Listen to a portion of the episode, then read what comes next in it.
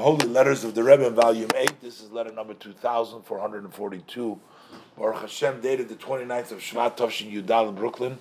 Shalom uVracha. The Rebbe says, I am confirming receiving your letter from Friday.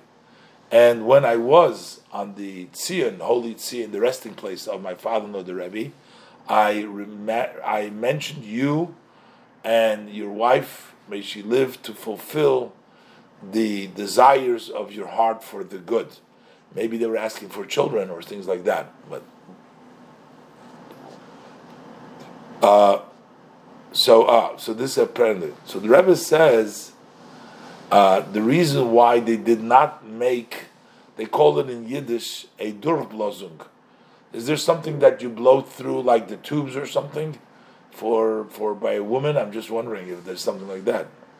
So first of all, the Rebbe says you've got to find out if it is actually necessary to do this. Uh, that is, are the uh, tubes not open, and only then you should do that.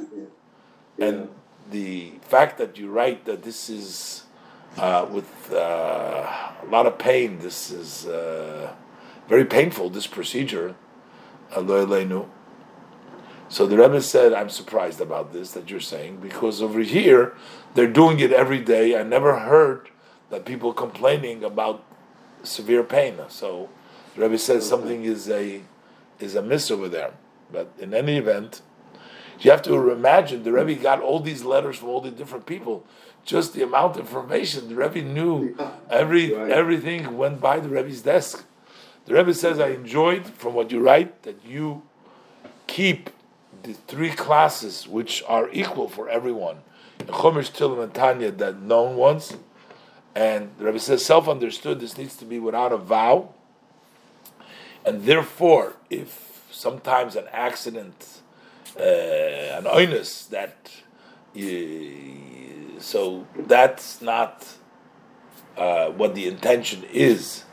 And uh, if you uh, miss it by accident or there's some mishap that you can't do it, you fill it in in the days that follow. And the Rebbe says for sure they check the mezuzahs by you in the last 12 months. And if it's more than that time, it's proper to check them. And may the blessed Hashem grant you, uh, merit you, and succeed you to full, to give good news that the desires of your hearts have been fulfilled for the good. And the Rebbe ends off with a bracha, with a blessing. Hmm. Um, I don't know. I'm wondering if what this must be some sort of a procedure, you know, uh, Yes, I, from I've the from heard the something some- about this. It's not